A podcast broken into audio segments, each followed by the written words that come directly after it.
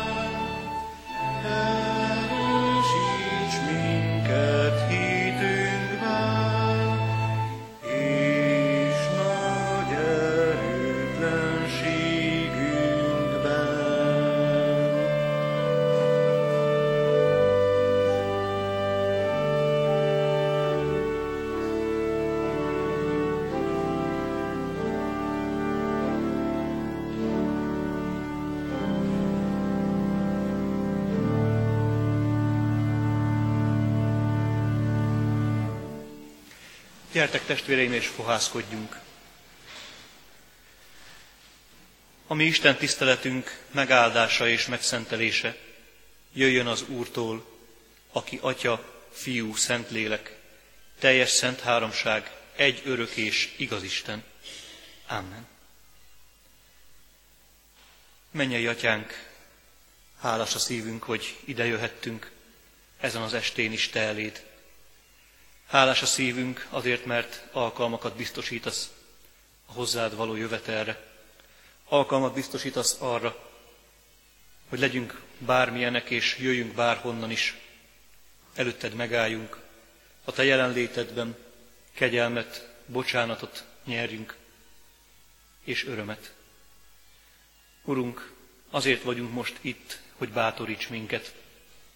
Hogy bátoríts minket egy olyan világban, ahol olyan sok mindennel kell küzdenünk. Olyan sok minden szívja el az erőnket. Urunk, azért jöttünk most eléd, hogy tőled bátorítást és erőt kapjunk.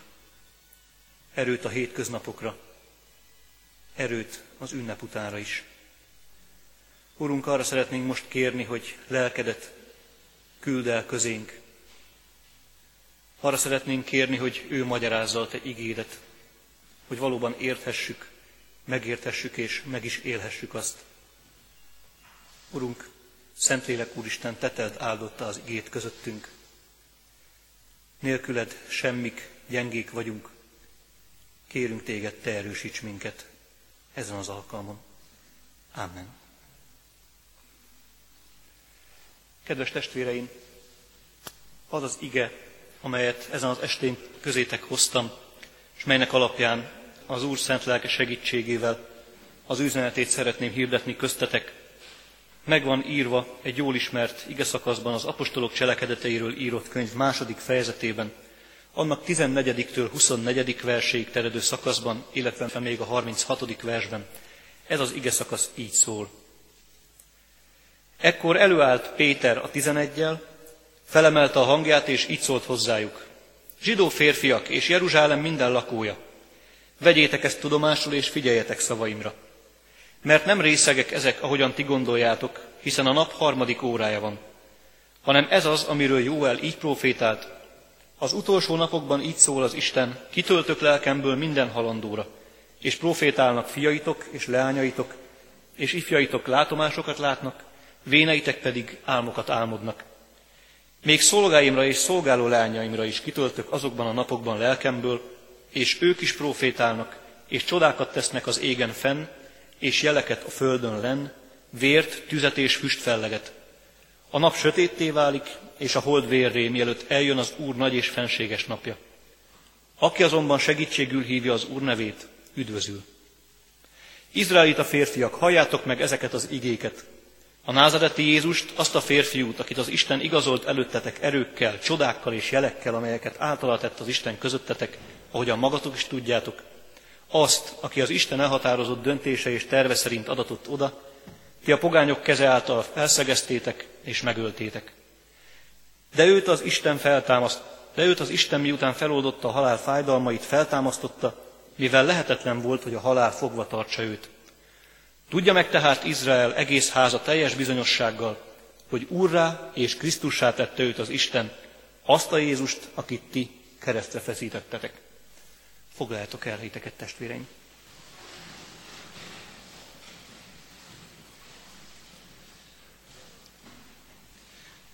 Nagyon kedves ige szakasz, ez, ige szakasz ez nekem, mert olyasmit mutat be, mint amit általában csak mesékben olvasunk, vagy éppen mesékben látunk egyre inkább. Tudnillik, miről szólnak a magyar népmesék, jó része a magyar népmeséknek. Szinte mindig a szegény ember legkisebb fia az, aki elmegy, világot lát, különböző akadályokat győz le, általában furfanggal, hol erővel, és a végén valahogyan a szegény ember legkisebb fiából lesz a legnagyobb úr, hirtelen királyfivá válik, hirtelen valamilyen ország fejedelmévé válik, általában úgy, hogy a király lánya éppen ott tartózkodik, valami oknál fogva beleszeret. És mintha valami ilyesmi történne itt is, annyi különbséggel, hogy éppen királylány nincsen. De minthogyha kutyából szalonnává válni látnánk valakit. Egy gyáva Péterből hirtelen hitvaló tanítvány lesz. És ez az, amiért most ezt olvastam föl közöttetek, és ez az, amiről szólni szeretnék most köztetek, hiszen immár elérkeztünk, elérkeztünk a hét második feléhez, és a lélek szimbólumain túl most a teljesség igénye nélkül, de mégis kiemelve néhány dolgot, ezen az estén arról lesz szó, hogy a lélek munkája az, hogy bátorrá teszi azokat, akik azt megkapják. Egyszerűbben szólva, a lélek bátorrá tesz. Bátorrá tesz ebből az igazszakaszból az látszik Krisztus követésére és a róla való bizonságtételre. A lélek bátorrá tesz. Nem is olyan régen történt még ebben az országban, hogy bizony a Krisztus követéséhez bátorságra volt szükség. Nem is olyan régen éltünk, én ugyan nagyon-nagyon keveset egy olyan érában, amikor nem volt olyan egyszerű azt mondani, hogy én most Krisztus követő vagyok. Legalábbis nyilvánosan ezt felvállalni egyáltalán nem volt tanácsos, mert figyelték az embert. Voltak erre olyan emberek, akik leültek a templommal szemben, és strigulázták, hogy éppen ki megy be, ki jön ki onnan. és ezek az emberek, akik templomba jártak még ebben az időben is, amikor kifejezetten tiltva volt, vagy legalábbis egyáltalán nem volt tanácsos, ezek az emberek semmilyen jelentősebb pozícióba nem kerülhettek, előmenetelük tulajdonképpen el volt vágva, karrierről nem is nagyon álmodhattak. Mert a rendszer ellenségének tartották a klerikális reakciót. A rendszer ellensége volt mindenki, aki éppenséggel nem, nem a materializmusban hitt, hogy egyszerűen fogalmazzak.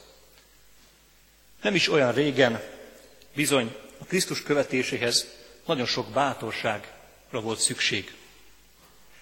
Ott egyáltalán nem tartunk, hogy bárki hirdethette volna ezt a Krisztust. Egyszerűen arról van szó, úgy élni, ahogyan a Krisztus azt elvárja, nagyon-nagyon megnehezítette ez a bizonyos rendszer, ez a bizonyos éra. De azt gondolom, hogy nem kell olyan nagyon-nagyon visszamenni a múltba ahhoz, hogy ezt a fajta nehéz, bátorságot igénylő Krisztus követést lássuk. Gondoljunk csak arra az emberre, aki nem is olyan régen halt meg, egészen konkrétan emlékeim szerint talán másfél hete. Engem is megdöbbentett a hír. Egy magyar misszionárius, ráadásul belmissziós misszionárius, Orián Gézáról beszélek. Orián Géza egy olyan ember volt, aki saját önszántából orvos, vagy legalábbis majd, hogy nem befejezte az orvosi egyetemet, tekintetjük mondjuk orvosnak létére, egyszer csak belecsöppent a cigány misszióba. Ráadásul a budapesti cigány misszióba. 8.-9. kerületben működött ő. És hogy csinálta ezt? Úgy kezdődött az egész, hogy járta a 9. kerületet, és fényképezett. És egyszer csak összeakadt egy ilyen bandával. Azok persze, ő egyedül volt, elvették tőle a gépét, kiszedték belőle a filmet, és ezen túl volt gép, nincs gép. És Orián Géza nem azt csinálta, hogy ott hagyta volna ezeket az embereket, hanem újra és újra visszament közéjük. És rengeteget loptak tőle, nagyon sokat. Volt olyan, hogy meghívták vendégségbe, és a saját étkészletéből levett. Saját tányérjából, amit két hete meglovasított valaki. És mégis ez az ember fölmerte vállalni a cigányok között a Krisztust. Fölmerte vállalni azt, hogy nem hív rendőrt. Nem akar mindenáron igazságot tenni, ami emberi fogalmaink szerint igazságot tenni, hanem fölmerte vállalni azt a Krisztust, aki a legszegényebbekhez, a társadalom számára legkitaszítottabb, legkitaszítottabbakhoz és legbűnösebbekhez ment. Fölmerte vállalni azt az utat, ami egyáltalán nem egyszerű. És ez nem sok-sok évtizede volt, ez egészen pontosan még két héttel ezelőtt is folyt ez a fajta élet, ez a fajta misszió. Sajnos azóta Géza már eltávozott közülünk. Nem kell messzire menni ahhoz, hogy találjunk olyan helyet és olyan időt, ahol bizony ma is szükség van bátorságra Krisztus követéséhez. Gondolhatunk akár a mai napig folyó keresztény üldözésekre is a világ számos táján, például Indiában vagy Kína egyes részein. Ahol bizony nem úgy van a dolog, hogy templomot emelnek, egyáltalán igyekeznek azt is titkolni, ha egy mód van rá, hogy létezik keresztény közösség a környéken. Mert a többség erőnek erejével felszámolná. Szükség van bátorságra a Krisztus követéséhez. Nem csak messzi tájakon, itthon is, és nem csak cigány misszióban, de számotokra is kell bátorság, testvéreim, akik itt ültök, számotokra is kell bátorság, kedves diákok, akik szintén vagytok itt néhányan. Mert nem mindenki nézi jó szemmel a keresztény életeteket. Egy szót sem kell szólnotok. Egyszerűen csak Krisztust követitek, látszik rajtatok ez, a másik meg irigyli, és megpróbálja valamilyen úton, módon kikezdeni, elpusztítani. Én érzékeltem ilyet annak idején, amikor középiskolás voltam. Mert ti, akik itt vagytok, jó részletek jövőre már középiskolás lesz, sőt. De ez a fajta hozzáállás nem csak, hogy középiskolában nem, de később sem fog megszűnni körülöttetek. Mert jobb esetben békén hagynak, rosszabb esetben céltáblái lesztek mások gúnyolódásának, éppen Krisztus követésetek miatt. Nem túl hízelgő állapot, és nem túl hízelgő perspektíva ez. De ez a fajta helyzet nagyon élesen előhozza Ilyen helyzetben két dolgot lehet tenni, vagy gyáva leszel, vagy bátor. Vagy elfutsz, meghajolsz, alkalmazkodsz, vagy kiállsz az életeddel is a mester mellett. Más út igazából nincsen. Vagy kiállsz mellette, vagy bármi más csinálsz, tulajdonképpen lemondtál róla. Az örömhír ezen az estén az, hogy Isten lelke ad bátorságot a Krisztus követésére.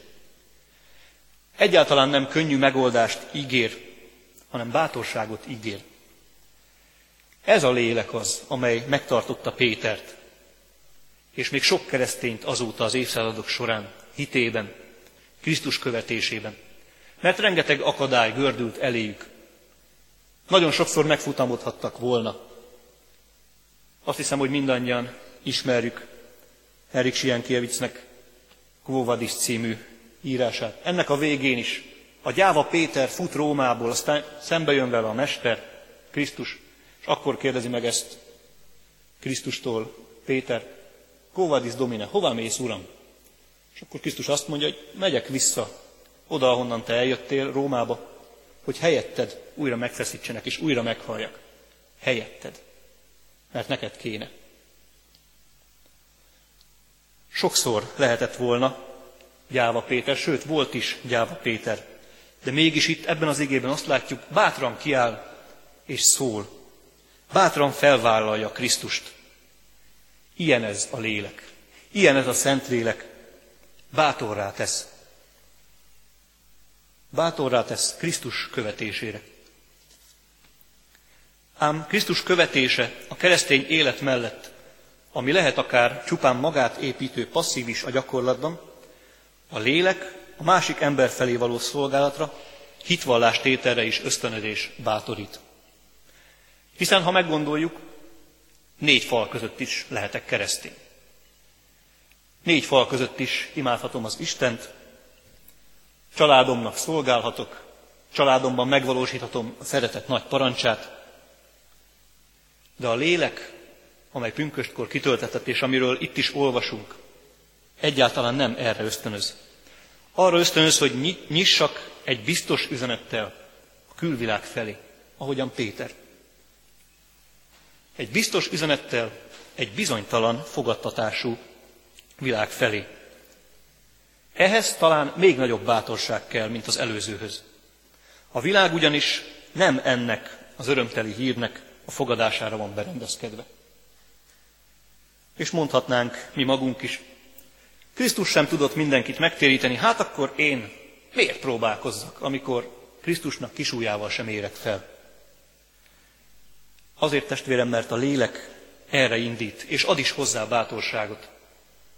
Láthatjuk Péter esetét. Péter nem sokkal ezelőtt, az ige szakasz előtt azt írja a szöveg, hogy a többiekkel együtt bennültek egy szobában. Ki tudja, mire vártak. Vártak ugyan a lélek eljövetelére, de ki tudja, mi volt a szívükben. Nem mozdultak egészen addig, amíg a lélek el nem jött. Nem mozdultak, mert pontosan egy olyan világ vette őket körül, amely nem fogadta őket szívesen. Kiállni Krisztus üzenetével, Krisztus, evangéliuma, Krisztus evangéliumával egy olyan tömeg elé, amelyik nem is olyan sokkal azelőtt alig 50 nappal azelőtt keresztre feszítette a Krisztust. Emberileg nézve egyértelműen öngyilkosság. Ha innen most kimegyünk, talán nem szólunk egy szót se, meglincselnek. Ki az, aki innen kimer menni? Ki az, aki elég bátor ahhoz, hogy egyáltalán az utcára kimerjen menni? Ezek közé az emberek közé. És azt látjuk ebből az igéből. Péter kiáll, és nem másról tesz bizonyságot, mint Krisztusról, mint megfeszítettől. Ráadásul, és talán ez még, még, még megdöbbentőbb, többször is kimondja, azt a Jézust, akit ti keresztre feszítettetek. Döbbenet. Az imént még Gyáva Péter, aki háromszor tagadta meg Jézust azon a bizonyos éjszakán, nem sokkal ezelőtt pedig egy szobában bújdokolt még a többi tanítványa.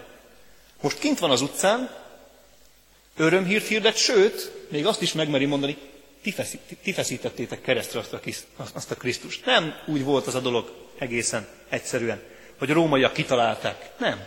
Ti akartátok. És ezekhez az emberekhez megy vissza Péter, döbbenet. Hát én elbújtam volna a legkisebb lukba. Leginkább egy ilyen helyzetben. Csak észre ne vegyenek. Csak ne kelljen kimenni. És Péter és a többiek is megy. Mert tudja, mert érzi, mert tapasztalja. Nem a félelem lelkét adta neki az Isten. A bátorság lelkét adta neki az Isten. Nekünk is a bátorság lelkét adja az Úr. Hirdetnünk kell az ő evangéliumát ebben a világban akkor is, hogyha nem fogadják azt szívesen. Ehhez jókora bátorság kell. Ez az a bátorság, amit Isten lelke ad meg. Bátor hitvallókká akar formálni bennünket is, hogy ne a meghátrálás emberei legyünk. Azt akarja, hogy olyanná legyünk, mint az apostolok. Igen, mint az apostolok. Mert ők sem maguktól voltak olyan bátrak, ékes szólóak, és olyan jók és szentek. A lélek tette őket bátrakká. Nem arról van szó, hogy nekik volt valamiük, ami nekünk nincsen, emberileg nézve. Valami felsőbb tudásuk, valamiben talán jobbak voltak, mint mi, halászásban valószínűleg jobbak voltak, mint mi, de másban nem gondolom. A lélek tette őket alkalmassá, és elég bátrakká ahhoz, hogy egy ilyen tömeg elé kiálljanak. A csoda ma is megtörténhet, sőt, a csoda ma is megtörténik. A csoda veled is megtörténhet. Nem érdekes, hogy most milyen vagy. Alkalmasnak vagy alkalmatlannak érzed-e magad? Esetlegesen egészen gyávának érzed magad. Nem te, nem a te képességeid a lényegesek ebben az esetben, hanem az Isten lelke. Benned is tud dolgozni az Isten lelke, ha kéred, hogy jöjjön, és engeded, hogy formáljon. Én magam személyesen hosszasan tudnék bizonságot tenni arról, hogy mennyit formált engem az Isten lelke. Csak egyetlen egy mondatot mondok erről.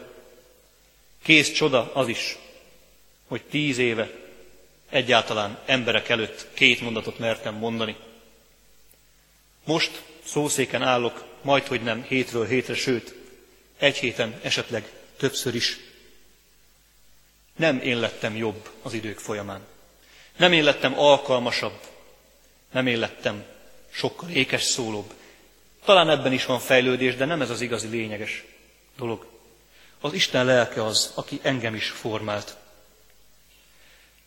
És ha arra gondolok most, hogy nekem ki kell mennem, és itt a téren kéne evangelizálnom, bevallom, hogy most is összeszorul a gyomrom. De az Isten lelke arra indít és ad hozzá bátorságot, ez is el fog következni. Az Isten lelke, ha indít, menni kell, mert az Isten lelke bátorrá is tesz. Hiszem, hogy a kellő időben, mint eddig mindig, elég bátrak leszünk szólni Krisztus mellett, elég bátrak leszünk kiállni életünkkel is mellette. Titeket is bátorrá akar tenni Isten lelke. Éppen ezért gyertek, menjünk most Isten elé, kérjük ezt a bátorságot adó lelket, hogy Krisztus követésünket, hitvallástételünket ne a félelem, valamitől való félelem, hanem sokkal inkább a bátorság jellemezze. Gyertek testvérek, most ezért imádkozzunk.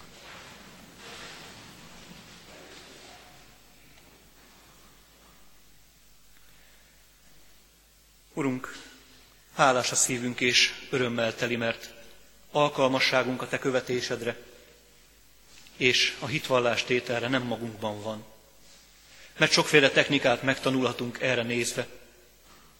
Sokféle módon felkészülhetünk, még tán rutinunk is lehet benne, mégis az igazi csodát, azt, hogy ezt mások meghallják, hogy ezt meglátják, és téged is meglátnak benne, mégis te műveled. Urunk, köszönjük, hogy így, ha bár van felelősségünk, mégis rád hagyatkozhatunk a te lelkedre, amely bátorságot ad a kellő időben. Köszönjük Krisztusunk, hogy elküldted közénk ezt a lelket. Köszönjük, hogy ez a lélek rólad tehet bizonyságot. És köszönjük, hogy ez a lélek bennünk is munkálkodhat, belülről vezérelhet te feléd. Urunk, kérünk téged, hogy a lélek által adj bátorságot a hétköznapokban is. Adj bátorságot kiállni melletted, kiállni hitünkért és megmaradni abban. Te látod, Urunk, hogy hányféle támadás ér, és hogy sokkal könnyebb lenne támadásokat olyan módon kivédeni, hogy téged elhagyunk, téged megtagadunk. Köszönjük, Urunk, amikor meg tudunk állni ezekben a harcokban, a Te erőd és kegyelmed által. Kérünk, Krisztusunk, lelkeddel maradj velünk, tégy minket bátrakká, bátor hitvallókká, és engedelmes téged követőkké. Kérünk, add nekünk a bátorság lelkét. Amen. Most pedig imádkozzunk atyánkhoz a Krisztus Urunktól tanult szavakkal. Mi atyánk, aki a mennyekben vagy, szenteltessék meg a te neved. Jöjjön el a te országod, legyen meg a te akaratod, amint a mennyben, úgy itt a földön is. Ami mindennapi kenyerünket add meg nekünk ma, és bocsásd meg védkeinket, miképpen mi is megbocsátunk az ellenünk védkezőknek. És ne vigy minket kísértésbe, de szabadíts meg minket a gonosztól, mert Téd az ország, a hatalom és a dicsőség mindörökké. Amen. Kedves testvéreim, hirdetem az adakozás lehetőségét, mint ami életünk Isten tiszteletének része. Most pedig kérjük és fogadjuk együtt az Úr áldását. Testvéreim, az Atya szeretete, a Fiú kegyelme és a Szentlélek Úristen közössége legyen és maradjon minnyáján ti veletek. Amen.